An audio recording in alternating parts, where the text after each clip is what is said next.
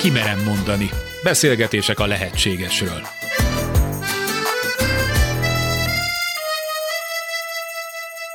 Képes-e az ember a nézőpontja a tudata megváltoztatására? Napjaink fogyasztói társadalmában, egy rendkívül versengő, individualista kultúrában vajon meghaladhatók-e a hétköznapok diktátumai? Ha igen, mennyiben és milyen áron? Vagy a tanult, az öröklött, a beidegződött mintáink és világlátásunk vezérel bennünket? A válasz bonyolult és sokrétű. Érdemes szétszálozni.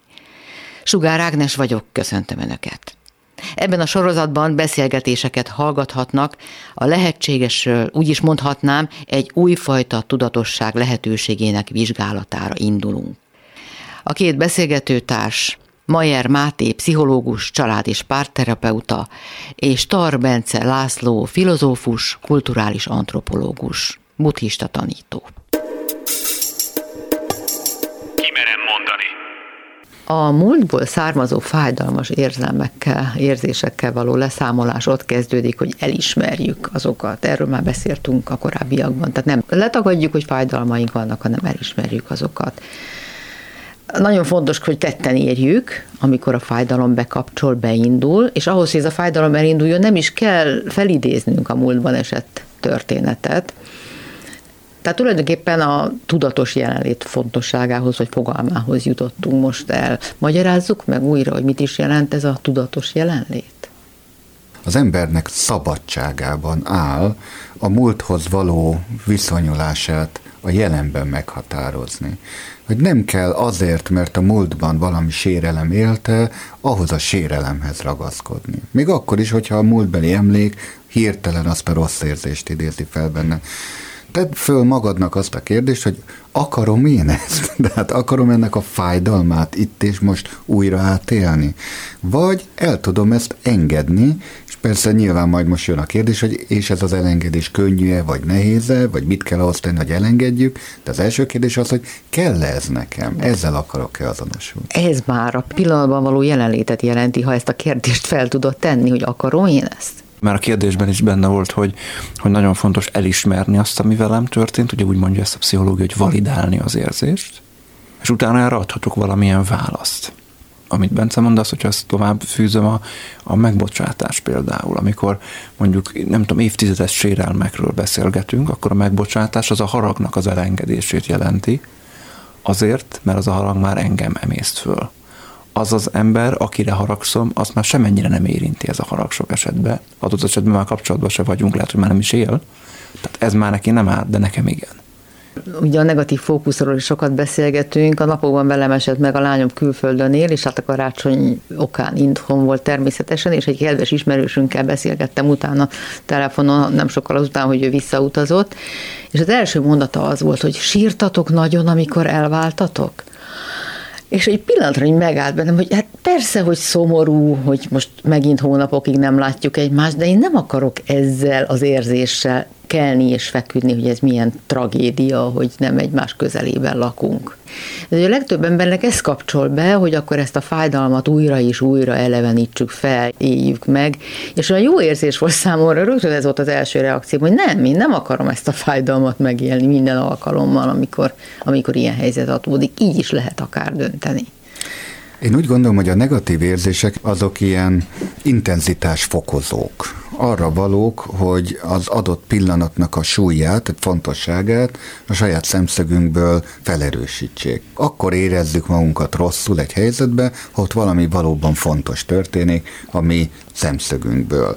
És sokszor a rossz érzés, legyen ez fájdalom, szomorúság, harag, indulat, azért van, hogy na most figyelj, most legyél éber, nézd meg, hogy mi zajlik valójában. És ezt rögzítsd magadban. Na de aki tévesen, nem a figyelemmel azonosul ebben a pillanatban, hogy ezek a rossz érzések figyelmeztetik. Tehát amikor a lányodtól elválsz, azért érzed magad szomorúnak, mert az fontos. Ott egy, egy, egy fontos kötődést ezt tud megerősíteni, az a szomorúság, hogy ti egymáshoz tartoztok. És amikor te ezt felidézed ezt az emléket, hogy igen, ott volt egy szomorúság, hogy mi elváltunk egymástól, akkor igazából a kötődést tudod ebben látni. Most ez már egy tudati váltás, amikor az érzelmen túllépve annak a valódi értelmét nézed, hogy is miért vagyok szomorú, miért ez az érzés van bennem ennek a kapcsán, azért, mert ő fontos számomra. És ezt egy következő lépésbe transponálni is lehet, és lehet belőle egy pozitív érzést szülni, hogy hú, én tényleg mennyire szeretem őt.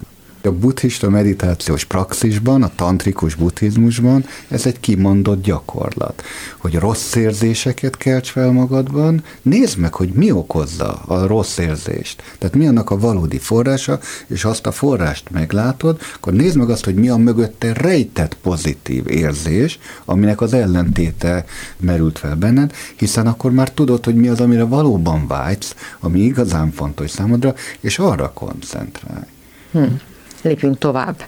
Egy érdekes kísérlet lehet, ha abból indulunk ki, hogy az, hogy milyen kedvet vagy milyen arcot mutatunk aktuálisan kifelé, azzal tulajdonképpen nem rejthetjük el a belső mentális és érzelmi állapotunkat valójában, mert a belső állapotunknak tulajdonképpen van egy kisugárzása, ami akkor is van, hogyha teljesen más arcot mutatunk, és ezt nem csak az arra érzékeny emberek tudják, azok legfeljebb meg is fogalmazzák, de ezt tulajdonképpen mindenki érzi, hogy belül mi van a másik emberben. A kísérlet lényege az, vagy a megfigyelés lényege az lehet, hogy a másik ember aktuális belső állapotát akkor tudjuk a legjobban lemérni, amikor még nem váltottunk vele egy szót sem. Mert ahogy megindulnak a szavak, meg a szerepjáték, az mindent elvisz. Egyetértetek? Alapvetően igen, ez gyerekkorból jön, mert gyerekként, amikor még nem is értjük a szavakat, akkor ugye mire tudunk hagyatkozni? Hát a másik nonverbális kommunikációjára. Amennyire tudom, az ilyen titkosszolgálatokban vannak olyan emberek, akiket arra képeznek, hogy a nonverbális kommunikációjuknak is maximálisan a kontrollját tudják gyakorolni, tehát akik tényleg nem mutatják nem veszed le a kisugárzást. Nem tudom, hogy mennyire járnak, vagy jártak sikerrel. Ez nyilván valamiféle mentális erő. Tehát abban hát, kell jónak lenni. Óriási nagy tudatosság, óriási nagy figyelem. Biztos nagyon fárasztó abban lenni. Én tudatkutatással is foglalkozom, és pont nemrég olvastam egy tanulmányt, ha már itt mondod, hogy igen, képeznek ilyen katonákat. Például pszilocibin gombával, ez egy nagyon erős pszichotropikus drog, aminek egyik mellékhatása, hogy gátolja a verbális megértést. Tehát konkrétan az történik, amikor egy ilyen begombázott ügynök figyeli a másik embert, akkor nem érti a beszédet, tehát nem működik a nyelvi megértés, hallja ugyan a szavakat, de azok nem jelentenek neki semmit, tehát innentől kezdve ő mást figyel, és neki pontosan az a feladata, hogy ezeket a nonverbális jeleket, a másiknak a belső kisugárzását, a mondhatod a valódi érzelmi állapotát figyelje meg, és ebből vonja le azt a következtetést, hogy igazat vagy nem igazat mond, nagyon érdekes, mert ez megmutatja azt, hogy a tudatunkban valóban működik egy olyan szenzor, tehát van egy olyan érzékelő képességünk, ami nem a szavakat figyeli, és nem a szavaknak a jelentését, hanem, ahogy mondod, azokat az érzelmi amplitúdókat, kisugárzást, ami a valódi állapotainkat tükrözi, és bárhogyan próbálnánk ezeket elrejteni egy állarc mögé, ezek mindig ott vannak bennünk valóban mint antropológus a terepmunkámat Celebesz szigetén, Tana Toradzsában végeztem, egy Toradzsa népnél, akinek a nyelvükből egy kukkot nem beszéltem, és amikor magunkra hagytak, vagy hát magamra hagytak egy törzsel, akinek nem beszéltem a nyelvét, ők beszéltek ugyan hozzám folyamatosan, én is beszéltem hozzájuk magyarul egyébként, egyikünk se értett a szavak szintjén semmit, és ahogy mondod, egy teljesen másodlagos megértés alakult ott ki, és figyeltük egymásnak ugye a, a, a visszajelzéseit, hogy most valójában mi történik, és érdekes módon tényleg lehetett együttműködni, kommunikálni egymással, anélkül, hogy a szavak szintjén bármit értettünk volna egymást. Hát ebből az az érdekes, hogy vajon hogy tudnánk ezt hasznosítani, úgy, hogy közben a nyelvet is értjük, de valahogy nem az a prioritás, vagy nem csak az. Tolle egyébként ebből kiindulva egy elég meredeket is állít, azt mondja, hogy sok közúti balesetet olyan gépkocsi vezetők okoznak, akikben éppen akkor aktuálisan nagyon erős a fájdalom, valamilyen konfliktusuk, valamilyen szenvedésük, ami nyilván nem fizikai fájdalmat jelent. Tehát ha a két ilyen gépkocsi vezető találkozik mondjuk egy kritikus helyzetben, a baleset veszélye sokszorosára nő az egyéb helyzetekének, amit forgalmi dühnek szoktunk egyébként is írni, az is ebből fakad. Tehát egyszerűen azt mondjuk, hogy nem figyelt, az abból ered, hogy egy belső fájdalom nagyon intenzíven útjára van engedve, és az a tudatos jelenlétet teszi lehetetlenné. Hogyha baleseteket túlélő sofőröket veszünk, akkor onnan lehetne statisztikát felállítani, hogy túlélnek igaza van-e vagy sem. De a kis balesetekre is igaz lehet, a koccanásokra is, hogy tök mással van elfoglalva intenzíven. Az, az is lehet, hogy csak elgondolkodott, tehát nem biztos, hogy itt egy erős érzés is van e mögött. Ugye kérdezted, hogy hogy lehet hasznosítani ezt, hát például együttérzésnek az alapja az ez. A szavakon nagyon sok mindent értünk, ezt mondjuk egy pár, egy családterápiában fantasztikusan kijön, hogy ugye mi használjuk is technikaként, hogy, hogy nem vesszük készpénznek azt, amit a kliens mond. Mindig visszakérdezünk triviálisnak tűnő dolgokra, és hogy ezt hogy érti? Ez az önök családjában mit jelentett? Nem tudom, hogy ez nekem mondjuk fáj. Vagy a másik most engem bántalmazott. Ez mit jelent, hogy a másik bántalmazta? Az hogy csinálja a másik? És akkor egészen érdekes válaszokat szoktunk kapni, mert neki ez a szó, ez ezt jelenti, másiknak meg valami egészen más. Viszont az érzések, azok nagyon univerzálisak, kultúra általánosan is a szavait nem biztos, hogy fogom érteni, az érzéseire ezt tudok kapcsolódni. Én viszont Ágit nagyon pontosan értem.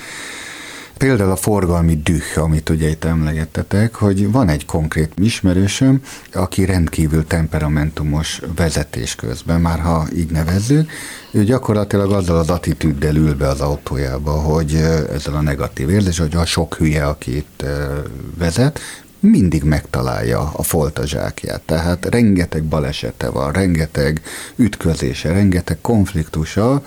Ezzel az attitűddel áll oda ebbe a helyzetbe, hogy neki biztos, hogy balesete lesz, biztos, hogy hülyékkel fog találkozni, tehát vonza ezeket az embereket. Mondhatjuk a negatív pigmalion hatás megint, ugye a negatív elvárásai teremtik ezeket a helyzeteket, de mindig be tudja vonzani ezeket. És ugye az ellentétét is tudom mondani, de magam is inkább ilyen vagyok, akik viszont ugye egy más frekvenciára vannak hangolva. Soha nem találkozom hülyékkel az utakon, nem érzem azt, hogy dühösnek kéne lenne bármiért, elkerüljük egymást.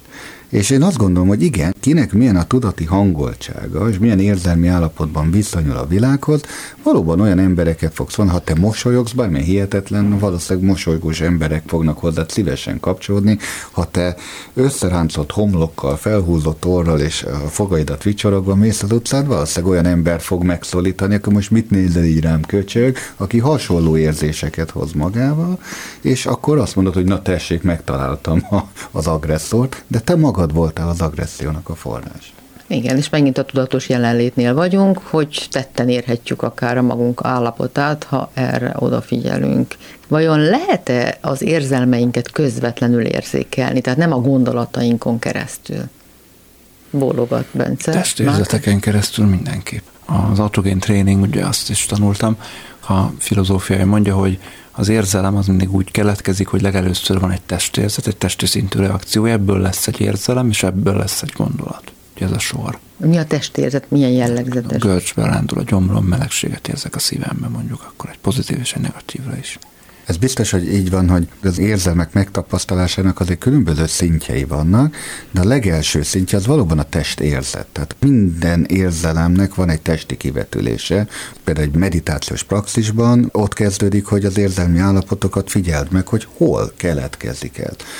De nagyon érdekes módon a meditációs praxis nem áll meg itt, hogy azt mondja, hogy lokalizáld a testedben, hogy hol keletkezik, hanem utána képzeld is el, és ez már egy imaginációs játék, hívjuk nyugodtan játéknak, hogy képzeld, hogy ez például mekkora, nagy vagy kicsi, milyen az alakja. Rendelj hozzá egy formát, hogy ez most éles, hegyes, gömbölyű, lapos, és akkor kiderül, hogy az érzéseket lehet ilyen vizuális képként elképzelni, ezzel lehet játszadozni, és hogyha te ezeket a modalitásokat gondolatban van megváltoztatod, azt mondod, hogy nekem egy nagy, hegyes, hosszú fájdalmam van, akkor legyen ez egy rövid, lapos gömbölyű, és az az érdekes, hogy innentől kezdve az érzelem is, amihez társul, megváltozik maga a minősége, és a testérzeteid is megváltozik. Tehát súlytalanabbá válik adott Például, esetben? igen, tehát megkönnyebbülést lehet okozni. Feldolgozható így egy rossz érzés, pusztán az, hogy elképzelted valamilyennek, és a képzeletedben az alakját, formáját, minőségét megváltoztat. Valami hasonló fogalmat fogalmaz meg szerintem Tolla, amikor azt mondja, hogy ha nem törődünk azzal, hogy boldogtalanok vagyunk, akkor vajon mi történik a boldogtalansággal?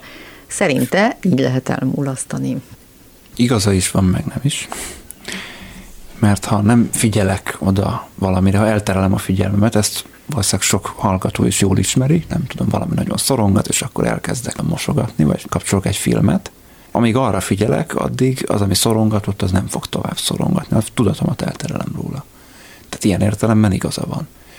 De ha valami olyan szomorúsággal, valami olyan nehézséggel élek éppen, ami egyébként az élethelyzetemre valahogy globálisan is rárímel, tehát nem csak az adott pillanatban voltam szomorú, hanem úgy általában az nem gyászolok mondjuk, akkor attól, hogy elterelem róla a figyelmemet, attól a gyászom nem fog elmúlni. Sőt, a negatív érzéseknek mondjuk egy gyászban nagyon is van egy pozitív szerepük, nagyon fontos, hogy, hogy az fájjon, megéljem a szomorúságot, adott esetben a haragot, hogy ezeken át tudjak menni. Mert amikor elakadt gyászsal találkozunk mondjuk terápiában, akkor ott pont abból van, hogy valamelyik állomásnál, valamelyik érzésbe belemerevedett az a személy, és onnan nem tudott tovább menni. Van, aki a sokba és a tagadásba merevedik bele, hogy ez nem is történt meg, és akkor nem is találkozom az érzéseimmel, ilyen direktbe, akkor lesznek pszichoszomatikus tünetei, szés alapon testi tünetek. Van, aki a fájdalomba merevedik be, és akkor egy borzasztóan boldogtalan élete van, valaki a haragba merevedik be. Állandóan vitatkozik belül. Így van. Ez a szintje, amikor valaki belemerevedik egy érzelembe, az már csak azért tud megtörténni, mert konkrét alakot és tartalmat adott neki, megformálta, ami lehetővé tesz, hogy gondolatilag megragadjuk. Mert valójában, ha az eredeti kérdésre reflektáljuk, a boldogtalannak érzi magát valaki, akkor ez a boldogtalanság, ha tényleg követni azt az előző gondolatot, hogy nézzük meg a testünkben, hol jelentkezik, hogy hol érzem ezt a boldogtalanságot. És hogyha tudom ezt lokalizálni, akkor vajon ott milyen ez, és én eljátszom ezt a fantáziát, hogy ez egy piros boldogtalanság, egy kék boldogtalanság, például rendeljük hozzá színeket, alakot, formát, de akkor már is láthatóvá teszem, megragadhatóvá, és nem mondtam az előbb el, hogy ennek van egy harmadik szintje, amikor már nem csak ez a játszadozás megy, ami persze csak arra segít, hogy valahogyan kezelhetővé tegyük, objektiváljuk ezt az érzést, de az igazi gondolat az, hogy mi a forrása. És ahogy az előbb mondtuk, általában a negatív érzések azok intenzitásfokozók. Azt jelentik, hogy ott neked valami fontos van a boldogtalanságot forrása valószínűleg valaminek a hiánya. És abban a pillanatban, hogy ezt a hiányt tudod megragadni, hogy mi okozza azt, az már lehet a gondolkodásod tárgya. És az is, hogy ha tudod azt, hogy ez a hiány mivel pótolható, tehát át tudod fordítani a negatívat pozitívra, hogy mit kéne tennem ahhoz, hogy akkor ugye ez a hiány elmúljon, legtöbb esetben most persze pont a gyásznál nem, de ez megtehető, hogy pótolni tudod azt, ami a boldogtalanságot forrása.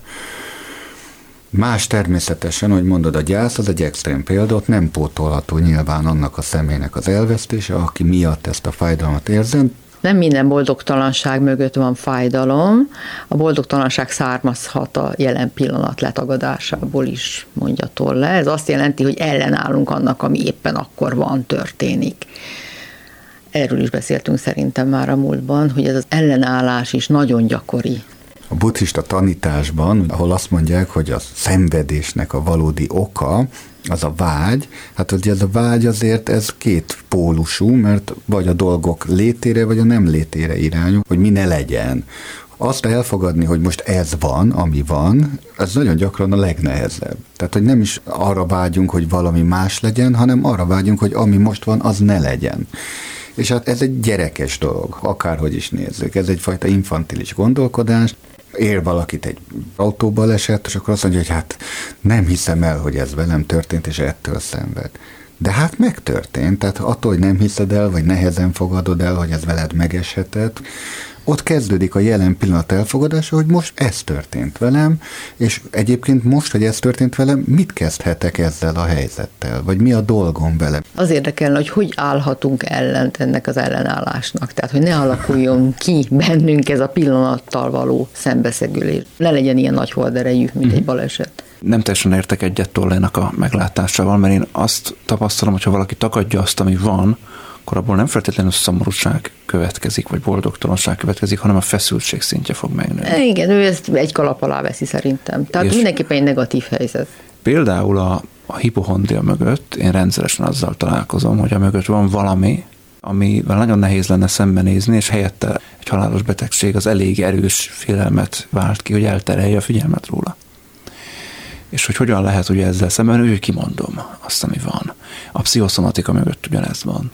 Ugye azt mondják a kutatók, hogy ha nem beszél a száj, akkor beszél a test. Ugyanaz a működési mechanizmus a pszichoszomatikának, mint a, mint a hipohondriának. És általában, amikor valami tünetet kezdünk el produkálni, abban munka van, abban energia van. Az egy teljesítmény az a tünet. Hogy akkor ez valamire válasz. Tehát valamiben nem nincsen rendben, valamit én nem mondok ki. Mit kell kimondani, hogyha érzékelem, hogy ez egy tünet, ami megjelent, a tünetről kell beszélnem, hiszen még lehet, hogy az okot nem is tudom. Hát ha tünetről beszélek, akkor azok nagyon valószínűleg nem fogok eljutni. Hanem? Amikor már ott vagyunk, hogy van egy tünet, akkor nagyon sokszor ez már segítség nélkül nem megy. De mondjuk egy terápiás beszélgetésben, amikor a terapeuta olyanokat kérdez, hogy oké, okay, most itt van ez az újabb halálos betegség, ami már a harmadik a héten, szóval, hogy hogy ha most megengedjük, hogy nem ebbe fog meghalni, akkor mi lehet vajon az a probléma az életében, amiről ez segít elterelni a figyelmet, ez a halálfélelem. És akkor elkezd ebbe a keretbe gondolkodni, nem gondolkodott ebbe a keretbe. És akkor nagy valószínűséggel lesz erre valamilyen válasza. És akkor utána majd nem fog félni attól a fejfájástól mondjuk izommerevségek, vagy nyakam fáj, derekem fáj, itt fáj, ott fáj, amott fáj, ez szintén egy pszichoszomatikus tünet. Ilyen enyhe tünetnél mondjuk. Mi az elindulás módja? Ugyanez, hogy beszélgessünk arról, hogy, hogy most egyébként hogy van az életében, hogy érzi magát. Most ezek nyilván ezek miatt rosszul, de hogy ezektől függetlenül is, hogy mibe van most. És akkor elkezdjük föltárni, hogy, hogy hol van egy telakadás. Minden életszerepében, vagy csak bizonyos életszerepeiben, nem tudom, a párkapcsolatában, a, a hivatásában, a szülő szerepében, vagy a barátaival való szerepvállalásában. És hogyha megtaláljuk az elakadást, akkor azzal már lehet valamit kezdeni, és akkor el fognak múlni ezek a merevizmok. Máté olyan szépen mondta, hogy ha nem beszél a száj, beszél a test. Nagyon gyakran ezek a betegségek, pszichoszomatikus tünetek figyelmeztető jelek, és ezért volt, hogy bizonyos kultúrákban, erre is utaltunk korábban, ezt áldásnak tekintik. Végre megbetegszik valaki, mert az azt jelzi, hogy na ott akkor valami nagyon fontos, lényeges, feloldandó dolog van. Az emberek nincsenek tudatában nagyon sokszor, hogy mi okozza ezeket a betegségeket, de a betegség rákényszeríti őket arra, hogy ezzel tudatosan szembenézzenek. Az jó, hogyha van egy pszichológus, aki segítenek a mélyére ásni, hogy mi ennek a valódi oka, hogyha nem konkrét fiziológiai problémáról beszélünk. És nagyon gyakran kiderül, hogy hát ezek az állapotok világítják meg az ember számára, hogy ott egy, egy, egy tudati elakadás van. Én egy ismerősömmel most hosszan beszélgettem a karácsonyokán arról, hogy neki minden karácsony előtt a dereka lerobban a készülődés során. Igen. És pontosan tudja, hogy amiatt, mert akkor a nagy családi jövés menés, a trakta, hogy ő ezt egyszer nem bírja. És a pszichológus azt tanácsolta, hogy hát akkor ne legyen trakta, akkor teázzanak. És azt mondta, hogy ő ezt nem tudja megmagyarázni a rokonainak, hogy teázzunk karácsony délután. Nincs kiút. De hogy is nincs. Ő elkezd teázni. A rokonok meg azt nem akarnak. Itt az őszinteség, hogy, hát, hogy nem, a rokonok nem fogadják Miért nem tudja ki, hogy rájöttem, hogy ez nekem óriási teher, amit nem bírok el. És ezért nem fogom tovább csinálni és hívjatok ti meg, vagy mindenki hozzon valamit, és lehet, hogy a rokonok örömmel azt mondanak, hogy természetesen uh-huh. Béluka, Erzsike, hozzuk és segítünk, és összerakjuk, amink van, és kiderül, hogy ezt a terhet nem kell egyedül cipelni. Uh-huh. Csak ki kéne próbálni. Igen. Vajon a gyerekek hisztie mögött is fájdalom van, amit mondjuk egy meghiúsult akarás indít be? A gyerekek hisztiébe lehet, fájdalom lehet, harag, csalódottság, egy csomó negatív érzelem, amivel neki még nem nagyon van eszközkészlete megküzdeni. Másrészt a gyerekek hisztie az a felnőtteknek is tud szólni. Mert hogyha én hisztizek, és akkor a felnőtt azt csinálja, amit én szeretnék, hát akkor én biztos, hogy megtanulom, hogy a hisztizés az kifizetődik. Azért menjünk tovább ezen az úton, mert ez aztán később felnőtt korban komoly működészavarokat okozhat, amikor már nem feltétlenül fogják teljesíteni, vagy nem fog teljesülni. Ez hogy fog kinézni felnőtt korban, hogyha valaki megtanulta azt, hogy a hisztiével eléri, és aztán később mégsem? Hát lesznek ilyen nagyon konfliktusos emberi kapcsolatai, még extrém esetben nem lesznek emberi kapcsolatai, és attól nyilván nagyon szenvedni fog, hogy a világ milyen borzasztó hely, nem értik meg és nem fogadják el.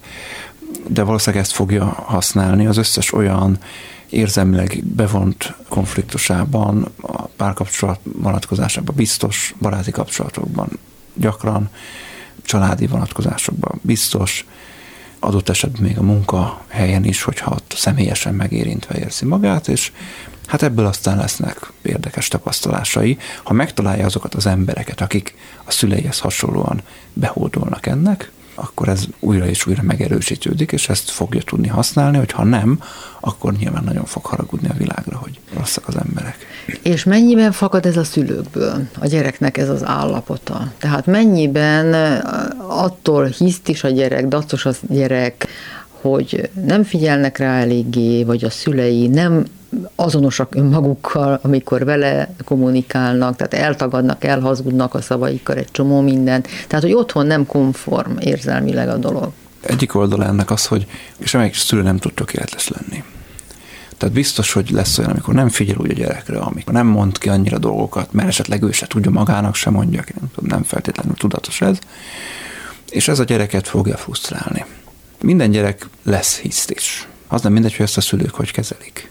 Tehát a, a hiszti, azt kezeljük globális, kikerülhetetlen részeként a gyerekkornak, az nem mindegy, hogy erre milyen választ adunk szülőként. Én a gyerek hisztivel kapcsolatban teljesen gyakorlati oldalról szeretném mondani, úgyis, mint akinek három gyermeke, most már túl van természetesen a gyerekkoron, hogy a hisztériáknak, meg mindenféle negatív gyermeki érzelemnek azért különböző módosulásai vannak.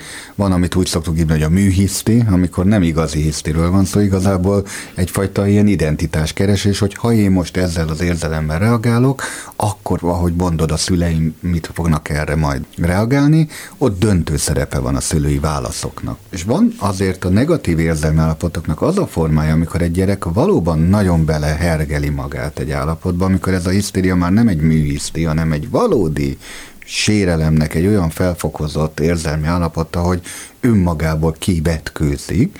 Na ez már izgalmas. Ez például az antikvitásban a hisztériának ezt a szintjét elragatottságnak tekintették. Úgy gondolták, hogy na ott akkor valami belső fúrja állapot, amikor egy ilyen düh ott valami rendkívül lényeges dolog nyilvánul meg. Nem a meghiúsult akaratról van szó? Nem, nem. Ott legalábbis a görögök felfogásában ott nem az egyéni akarat meghiúsulásáról volt, hanem pont az váltja ki ezt a fajta Dionysoszi dühöt és ezt a valódi hisztériát, hogy ott az igazság sérül.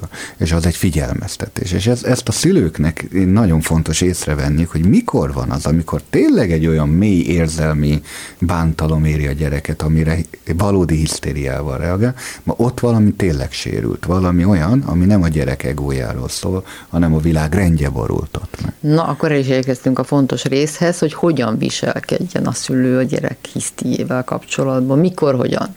Mikor, hogyan, így van. Ha ez van, amit most mondasz, Bence, és nagyon fontos, hogy ezt mondtad, akkor empátiával, akkor figyelemmel. Ha az van, hogy ez egy manipulatív hiszti, azt jól le lehet mérni, mert hogyha a gyerek nem kap figyelmet, akkor hirtelen abba hagyja ezt amikor belehergelte magát, ezt nem fogja abba hagyni. Ez az Mondjuk egyik. a boltban, a bevásárlóhelyen neki kezd a gyerek, akkor megteheti a szülő, hogy nem ad figyelmet? Hát azt is megteheti, vagy amit egyik másik kreatív kollega szokott javasolni, hogy akkor a szülő is kezdjen el hisztizni valami hangosan. A gyerek úgy össze fogja szégyelni magát, hogy többet az életben nem fogja a boltba hisztizni. Ebben biztosak lehet. Ezt kipróbált? Ezt kipróbált. Ez barátom is megtette a gyermekébe, és tényleg működött, tehát ez teljes sokként ért a gyerekeket, amikor apa is lefeküdt oda a földre, és ő is elkezdte magát a földhöz verni és hisztériázni. A gyerek ilyenkor tényleg nem tudja, hogy mit csinálni. Én inkább azt gondolom, hogy ez egy kiakasztás a szó szoros értelme. Tehát ott egy, egy mintát, ami addig működött, hirtelen olyan, mintha most leugrasztanánk arról a sínről, kisiklatjuk azt a gondolkodásmenetet, ami ott történik, egy váratlan dologa, de ez később nem működik, tehát ez ismétlődik, akkor ez nem fog működni. Én inkább a megállásnak vagyok, vagy az empátia adásának, amit a Máté az előbb hangsúlyozott. Kérdezted, megteheti egy szülő, hogy nem áll meg? Nem teheti meg. Én azt gondolom neki, ott meg kell állnia. Ez egy figyelmeztető jel, ha ez egy valódi hiszti, és föltenni azt a kérdést, hogy Mondd el, hogy mi legyen most. Mondd el, hogy mi van a te fejedben. És nagyon érdekes, mert gyerekek, ha ezt megkapják, ezt a kérdést, partnerként vannak kezelve, akkor nagyon érdekes módon meg tudják mondani, hogy mi az, amire ők vágynak. Az más kérdés, hogy a szülő ezt ne érezze egy érzelmi zsarolásnak, hogy neki ezt a kívánságot feltétlenül akkor teljesítenie kell. Mert ez már egy következő lépés.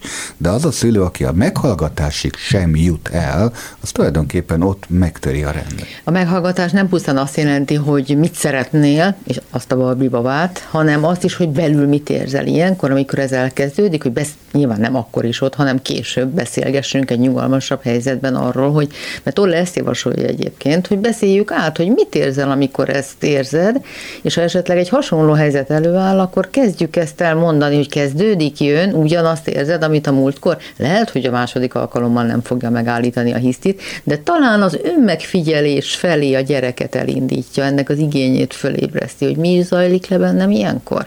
Ez elképzelhető, hogy működik? Alapvetően igen. Még egy dolgot hoznék ide. A hiszti szót én azért nem nagyon szeretem, ugye felnőttekkel dolgozom, mert nagyon sokszor ezzel a szóval illetjük a másiknak a viselkedését, amikor nem akarjuk őt megérteni. Azt mondjuk, hogy te hisztizel. Ez egy ítélet, ebben a kontextusban, hogy mindegy, hogy benned mi van, az csak egy hiszti. Akkor mi a hiszti? Ez valóban egy címke. Általában a férfiak mondják felnőtt nőkre, hogy te hisztizel, a nők meg a férfiaknak ugyanegy másik címkét ragasztanak rá, tehát ne légy olyan agresszív. Ez ugyanúgy nem egy valódi magatartás formát ír le, mikor azt mondja egy nő, miért vagy olyan ingerült, és akkor az, hogy nem vagyok ingerült, valami feszíti belülről, ez nem ingerültség, és máshogy nyilvánítjuk meg ezt, és ezért tényleg érdemes ezt definiálni, hogy mi ez a hisztéria. Kérted, hogy a gyökerét nézzük, akkor az antikvitáshoz kell visszanyúlni, ahol a, a misztészek elragatottságát hívták ennek. Azt, amikor ő megszült magából valamiféle olyan extrém érzelmi állapotot, valami zsigeri mély érzés születik ott meg az emberben, ami azért ilyen heves és intenzív, mert ott valami lényegi dolog történik. Mint egy figyelmeztető új, ami oda csap, és az, hogy most meg kell állni. Legtöbb esetben a nőkben szólalt meg ez a fajta nagyon erős igazságérzet múltkori adásban beszéltünk férfiak, nőiek egyenjogúságáról. Itt az antik görög kultúrában azt mindenképpen el kell ismerni, hogy a nőknek ilyen szempontból egy megemelt és kitüntetett szerepe volt, amikor arról volt szó, hogy a misztérium iskolákban ők közelebb állnak az Isten igazsághoz, és ők azok, akik ki tudják nyilvánítani ezt, és ezt a tisztet, rangot, szerepet mindenki elismerte, és maguk fölé emelték a férfiak a nőket ebbe egyértelműen. A műsztészek nők voltak többségében, és nem férfiak. Nagyon ritka lett volna az, hogy egy férfi legyen egy beavatott. Mai kifejezésekkel, hogy határozhatnánk meg a hisztériát? Ugye volt ennek egy pszichopatológiai megfogalmazása is, de az is leginkább egy címkézésnek tekinthető mai szemmel nézve. A szexuális vágyat megélő nőkre használták ezt a kifejezést még Freud idejében. Hát ugye ma, hogyha mondjuk a gyermeki hisztiről beszélünk, én amikor a gyerek belehergeli magát a feszültségbe, azt én nem is nevezném hisztinek. Én azt nevezném hisztinek, amikor a gyerek gyakorlatilag érzelmi zsarolni próbálja a szüleit a viselkedése által, ez történik. A felnőtt emberek esetében is valamilyen manipulációs szándékkal történő viselkedés, erős érzéseknek a mutatása, nem biztos, hogy átéli, csak mutatja, amivel el akar érni valamit a másik emberből. Én ezt nevezném hiszti. Tehát ha ordít, az is hiszti? Adott hmm. esetben lehet az is. Honnan tudom, hogy ez manipulatív, és honnan tudom mondjuk egy gyereknél, hogy ez valódi? Ha nem adok neki figyelmet, akkor abba hagyja, akkor ez manipuláció. Igen, ez egyértelmű. Más ha, ha könnyen ki tudom zökkenteni, akkor ez manipuláció. Ha nem tudom kizökkenteni, akkor az nem manipulációs szándékkal történik. Az intenzitása önmagában nem biztos, hogy árulkodó. A gyerekek nagyon ügyesen megtanulják azt, hogy akkor, akkor úgy görbüljön a szája, olyan keservesen adjon ki hangokat, adott esetben még a könnyé is kicsorduljon, hogyha elég jó színész. Tehát, hogy tényleg ugye eljátsza az egész tünet együttes, de mondják, hogy jé, ott egy labda tényleg, és akkor már mindjárt nem ezt csinálja. Tehát, hogyha így ki tud zökkenni a gyerek, akkor az egy manipulációs szándék volt, hogyha nem, akkor viszont belehergelte magát egy érzésbe. Még oda visszatérve, hogy ugye ez a hisztéria, ez egy önkívületi állapotot jelent, tett az antikvitásban, és pont azt a funkciója volt, ha már így lehet nézni ennek a nagyon heves érzelmi felindultságnak, hogy kikapcsolja azt a szokványos tudatosságot, ami az emberben egyébként gátolja valami más magasabb rendűnek a megnyilvánulását. Az önkívületnek ez a formája, ez lehet pozitív, akkor a, mi ezt úgy hívnánk ma már latin szavakkal, hogy extatikus, vagy extázis, hogy valaki kilépő magából, de egy kvázi ennek valami pozitív megnyilvánulása, és hisztériának azt neveznénk, amikor ez egy negatív formában nyilvánul meg, pedig a kettő rokon szó eredeti értelmét tekint, az egyik egy görög szó, a másik latin, önkívületi állapotba kerül.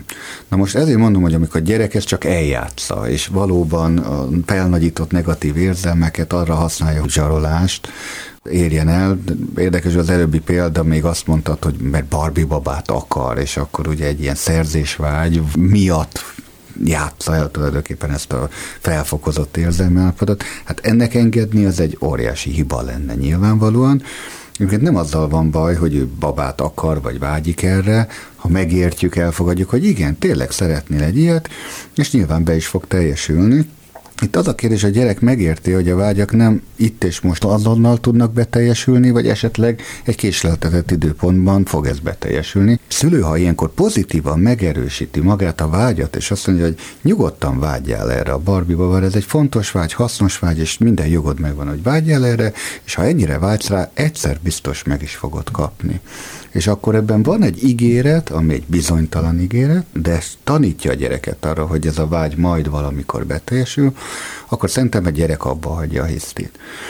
Ha viszont az a szembesül, hogy az vágya le van tagadva, az nem egy jogos vágy. És Esetleg a... ki van gúnyolva ő maga? Hát hogy ne, vagy ezzel a szülő azt üzeni, hogy ne az légy, aki vagy, tehát ne vágy arra, amire vágysz egyébként, akkor az a gyerek az igazi hisztibe fog átcsapni, ami még viszont már az saját létét igazolja, hogy már pedig én az vagyok, aki Barbie babát akarok, és ezzel a vágyal azonosul. A felnőttek felé közelítünk ismét. Ugye az erős fájdalommal, vagy sok fájdalom érzettel működő, együtt élő emberek közelsége, kisugárzása általában nem jó, nem kellemes. Arról is beszéltünk már, hogy ők maguk is sokszor kerülnek konfliktus helyzetbe. De az ilyen ember közelsége tőlünk nagyfokú jelen létet követel. Tehát nagyon-nagyon kell vigyázni, hogy ne tudjon behúzni a saját állapotába, vagy akár manipulálni minket. Mit tudunk tenni a magunk érdekében, és mit tudunk tenni az ő érdekében egy ilyen helyzetben? Tehát mondjuk egy olyan kollégával kell együtt dolgoznod, aki nagyon erőteljesen hat ezzel a kisugárzásával. Ne húzzon fel, ne érezd magad rosszul, ne taglózzon le, sorolhatnám. Nagyon sok múlik azon, hogy az, aki egy ilyen emberrel kapcsolatba kerül, milyen önmegvalósítási szinten áll. Mert létezik valóban a szeretetnek és az együttérzésnek egy olyan magasabb állapota, ahol valaki egy ilyen messianisztikus módon szeretettel tud odafordulni egy ilyen emberhez, mert a legtöbb esetben a legtöbb fájdalmat olyan ember hordozza, akik valóban hiánya van, és akinek a legnagyobb szüksége van a szeretetre. És ugye ez az abszurdum, hogy a legtöbb esetben azoknak az embereknek van a legtöbb szeretetre szüksége, akik a legkevésbé érdemlik meg azt, ugye? És hogy te magad vagy-e abban az állapotban túlcsordult szeretettel teljes, van extra, amit tudsz úgymond megosztani másokkal, ha te nem vagy ezen a megvalósítási szinten, akkor ez az illető csak energiát fog tőled rabolni, és tényleg te is átveszed azt az érzelmi állapotot, és egyre rosszabb helyzetbe kerül. Nem biztos. Lehet, hogy elég csak tisztán látni, hogy mi zajlik most, és ezzel már ő nem tud rám úgy hatni. Elég, ha átlátod a helyzetet. Sajnálhatod ezért, hogy ő megint szenved, és ezért toporzékol, vagy ezért sajnáltatja magát vég nélkül, és mondja, mondja, mondja, közben elszívja az energiádat, de hogyha látod a működést kívülről, akkor talán megúszod, hogy olyan sok energiát elszívjon, nem? Azért sóhajtottam én magamba itt nagyot, amikor a kérdést föltetted, mert hogy erre ilyen globális választ azt hiszem, hogy nagyon nehéz adni nagyon függ attól, hogy amit mondasz, Bence, hogy te hogy vagy önismeretbe, éppen energiaszintbe, akkor éppen mennyire vagy pihent, milyen kedved van, mit akarsz az adott helyzetből kihozni, egyáltalán mennyire kell most nektek bármit csinálni, lehet, hogy csak nem tudom, az ebédlő mind a ketten elfogyasztjátok az ebédeteket, és akkor átülsz egy másik asztalhoz, és ez is lehet egy válasz erre. Ugye az energiát akkor tudja elszívni a másik, hogyha azt te hagyod abban már te is partner vagy, abban már neked is van felelősséget, hogy hogy viselkedik, az az ő dolga. Hogy az fog rád valamilyen érzelmi szinten valamilyen módon hatni, az biztos, hogy azzal te mit kezdesz, az meg már a te dolgod. Tehát, hogy akarok-e feltételből segíteni neki 120-szor is, amikor látszik, hogy tök feleslegesen strapálom magam például? Akár, de hogy amire én próbálok utalni, az az, hogy az a része, amit Bence mond, hogy hogyan kapcsolódsz te ő hozzá, és amit meg én mondok, hogy hogyan kapcsolódsz te önmagadhoz. Tehát, belül mit kezdesz, azzal benned kiváltódik. Ugye azt nem csak úgy lehet kezelni, hogy te hozzá kapcsolsz, és vele csinálsz valamit, hanem adott esetben magadban is megnyugtathatod, megvigasztalhatod magad, nem tudom én, és akkor rád nem úgy foghatni, mint, mint egy másik emberre. És ha mondjuk segíteni is szeretnénk egy ilyen szituációban, nyilván nem lehet bagatelizálni az ő lelki állapotát, se leszólni, se semmi tenni, se azt mondani, hogy ez nem is probléma, ezzel nem segítünk. De az se jó, ha erősítjük. Mi a jó hozzáállás, hogyha segítő szándék is van bennünk? Egy rövid választ adnék a keleti filozófiáról nem adunk teret neki. És ez teljesen más, mint amit a nyugati európai kultúra diktálna, ahol mi túl nagy személyes teret adunk az embereknek, és azt mondjuk, hogy nyugodtan beszélj a te problémáidról, negatív dolgaidról. Például egy buddhista tanítómester azt mondaná, hogy fogd be a szád, ülj le, és gyakoroljunk valami hasznosabbat annál, mint hogy a te problémáidról beszélünk. De ez a mai olvasatban itt mi felénk azt jelenti, hogy bagatelizáljuk, nem probléma az ő problémája. Valóban, tulajdonképpen egy elég erős figyelmeztetés az, hogy lehet, hogy önmagadat félre kéne állítani a saját magad útjából, és hogyha most a figyelmedet például a szeretetteljes együttérzésre fordítanád, és ezt teszed a meditációt távelve, ezzel jobban segítesz magadnak, mint a saját személyes élettörténeted 50. újraolvasásával. Hát ugye azzal kell tisztában lenni, hogy egy munkahelyi szituáció, ugye most abból indultunk el, hogy az nem egy terápiás helyzet. Tehát, hogy vannak annak a helyzetnek korlátai, hogy őt mennyire, hogyan tudok segíteni. A másik, hogy abban a szempontból sem terápiás helyzet, hogy vele holnap is együtt fogok dolgozni, meg holnap után is nagy valószínűséggel. Tehát ennek van egy sokkal intenzívebb történetisége, plusz a másik nem segítségért jött én hozzám. És egy barátságban mondjuk? Nyilván az egy másik szituáció, ugye a nyugati megközelítés pont az ellentéte a keletinek, ahogy mondod is, Bence, hogy odafordulok, meghallgatom, hogyha vagyok olyan lelki állapotban, hogy én ezt meg tudjam tenni, érte. És azzal is adott esetben tudok segíteni, mint ahogy a meditációval is adott esetben ugyanúgy lehet segíteni, teljesen más az eszköz, de mind a kettőnek a, az eredménye lehet egészen hasonló, de nyilván legyek azzal tisztában, hogy én akármennyire is nem tudom, szerethetem őt, és akarhatok neki segíteni, én nem tudom őt megváltani. Az nélküle nem fog menni. Meg az nem is az én dolgom. Az én dolgom barátként mondjuk az, hogy megértsem. Adott esetben az is lehet a dolgom, hogy egy tükröt mutassak neki, de általában nem szerencsés ezzel kezdeni. És ha tükröt mutatok, akkor azt nagyon tapintatosan, nagyon óvatosan érdemes megtenni. Sokszor könnyebben fogadjuk ezeket a tükröket akkor, hogyha nem őróla kezdünk beszélni, és nem őt kezdjük el minősíteni, hanem önmagamról kezdek el beszélni, hogy ez, amit te szenvedsz, ez az élet, én életemben is ismerős, és ez az én életemben hogy van. És akkor én magamról beszélek, de ezzel mégis adok neki egy tükröt. Meghívom arra, hogy lépj hátra, és nézd rá arra, amiben vagy. Legyél egy picit felnőtt. Gyereki a gyerek szerepedből, amiben vagy, és nézd rá felnőttként, mert a felnőtt szerepedből már fogsz tudni erre sokfajta választ adni, a gyerek szeretből nem tudsz. Beszéljünk még egy kicsit a nyomógombokról, mert az is korábban már felvetődött, hogy némely fájdalom, amely velünk él, nem mindig aktív. Bizonyos dolgok hívják elő, ezek azok a bizonyos nyomógombok. Tehát amikor egy múltban elszenvedett érzésre, fájdalmas érzésre rezonálunk. Otthon például az anyagiak voltak állandóan a beszédtéma, a konfliktus forrása a szüleim között, amikor gyerek voltam, akkor én felnőtt koromban minden hasonló helyzetre ugrani fogok, legalábbis feszült leszek tőle, hogyha bármilyen vonatkozásban a pénz kérdése kerül, ez egy példa csak. Vagy olvastam példaként még, hogyha az ellenkező nemű szülőtől kevesebb figyelmet kapott a gyerek, mint amennyit szeretett volna, akkor van rá esély, hogy felnőtt korában minden szembejövő ellenkező nemű őt megpróbál elcsábítani, mert figyelmet szeretne, ellenben amikor mélyebbre fordulna a kapcsolat, kihátrál, mert ott van benne a neheztelés is, hogy ezt nem kapta meg gyerekkorában ezt a figyelmet, tehát valódi bizalom nincs a másik felé benne. Milyen nyomógomb példákat tudtok esetleg még mondani, csak azért, hogy aztán arról is beszéljünk egy kicsit, hogy hogyan ismerhetjük fel ezeket a nyomógombjainkat saját magunkon akár. Uh-huh. Hát amit te nyomógombnak nevezel, azt a párterápiás szakirodalom az kötődési sérülésnek hívja. Tehát amikor ezek aktiválódnak, akkor nyilván nagyon erős érzelmi válaszokat fogunk adni az adott helyzetben, mert nem csak arra a helyzetre reagálunk, hanem arra a helyzetre is, ahol ezek a sérülések keletkeztek. Tehát ott egy sokkal intenzívebb, az ott a pillanatnyi helyzetből, az itt és mostból meg nem érthető intenzitású érzéseink lesznek adott esetben.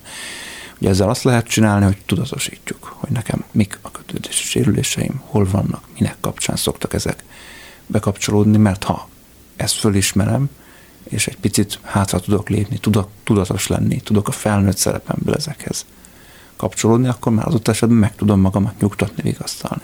Ha nem, akkor nyilván elragadnak az érzések, és akkor a másiktól fogom várni, hogy te adjál erre valamilyen választ nekem.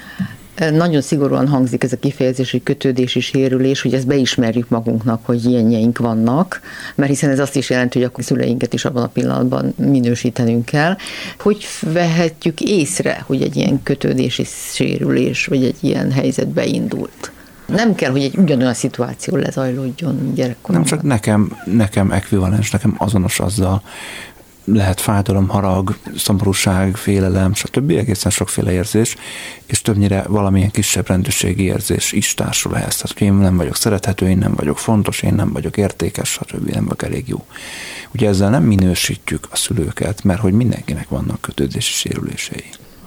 Nem arról van szó, hogy a mi szüleink dedikáltan rosszak voltak, hanem hogy mindenki hoz ilyeneket kisebb-nagyobb mértékben Ez akkor is van, hogyha ideálisak voltak a szülők a lehetőségekhez képest? Tehát egyszerűen nem lehet, hogy tökéletes legyen. Persze, mert ideálisak lehetnek, tökéletesek nem lehetnek. Tehát mindenkinek vannak, legalább nem lát rá.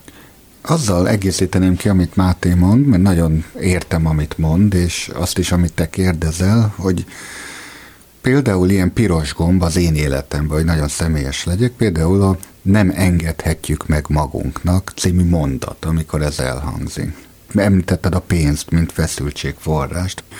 Ugye az én gyerekkoromban nagyon sok, mondhatom, vagy vannak inkább azt mondom, olyan beteljesületlen vágyak, amik azért nem teljesültek be, mert a szüleim ezt a mondatot húzték hozzá, hogy ezt mi nem engedhetjük meg magunknak. Ez a gyerek nagyon nehezen fogadja el, és nem is látja ezt egy reális korlátnak, ha így is volt, vagy nem. Tehát én mai napig, ha ezt meghallom valakinek a szájából, mint piros gomb, így mondtad, akkor feszültség jelenik meg a testemben, de konkrétan érzem a testemben a megfeszülést, és az a sok mondhatott, hogy ugye negatív érzés, kötődési sérülés, hogy mi következik ebből, hogy akkor nem teljesülnek be a vágyak, és nem éred el a céljaidat, visszahozzák azokat a gyerekkori sérüléseket.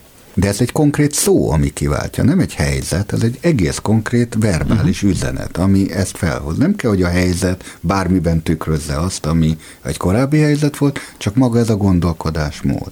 Tehát szerintem szavak szintjén is, mint egy negatív varázsige, és itt ez nagyon fontos, mert én nagyon hiszek a szavak teremtő erejében, hogy ezek minél mágikus mantrákká válnak, varázsigéké, amiket a szülő öntudatlanul is így a gyerekének bele rejt a tudatába, és később ezek, ahogy mondod, hívó szavakká, parancsszavakká válnak, piros gombokká.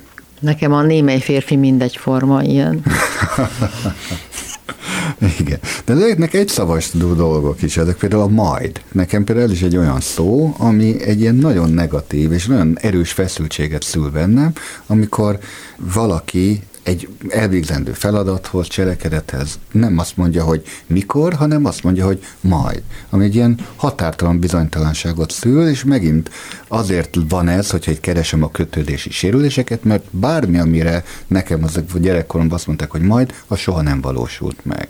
És ugye ezek azok a negatív minták, amelyek aztán piros gombokká válnak az ember életébe, függetlenül akár egy konkrét helyzettől. Tehát, hogyha ezt tetten érjük, akkor ha tudatos vagyok azzal kapcsolatban, hogy nekem még ezek is hol vannak, akkor amikor ezek bekapcsolnak, és már van elég megküzdési repertoárom, akkor adott esetben én tudom a saját érzésemet kezelni, és nem leverni a másikon.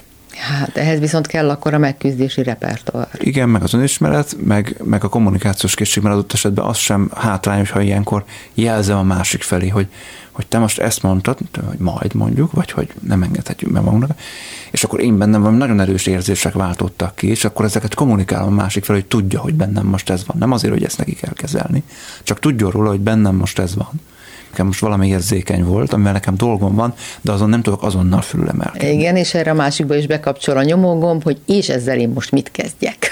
Bekapcsolhat, mert ugye nagyon gyakran a párkapcsolati játszmák, hát nem nagyon gyakran mindig, a párkapcsolati játszmák mögött kötődési sérülések vannak, egyéni kötődési sérülések vannak. És amikor az egyikben mondjuk az az élmény, hogy ő nem fontos, a másikban meg az, hogy ő nem elég jó és akkor az egyik az nem kapja meg a figyelmet a másiktól, akármi miatt, akkor ő benne benyomódik, hogy én nem vagyok elég fontos, ezt ki is fejezem a másik felé, adott esetben a legszebben, érzelemfókuszóbban, stb. A másik ebből mit hal ki? Már megint nem vagyok elég jó és akkor ő ennek az indulatával reagál. Ugye nem ad pozitív választ, meg semmilyen választ nem ad a másiknak arra, hogy én most nem kaptam meg a figyelmet, és az bennem valami rossz érzést vált ki, meg is erősíti, hogy és most se figyel rám, most is csak a saját fájdalmáról beszél ennek nyilván harag lesz a következménye.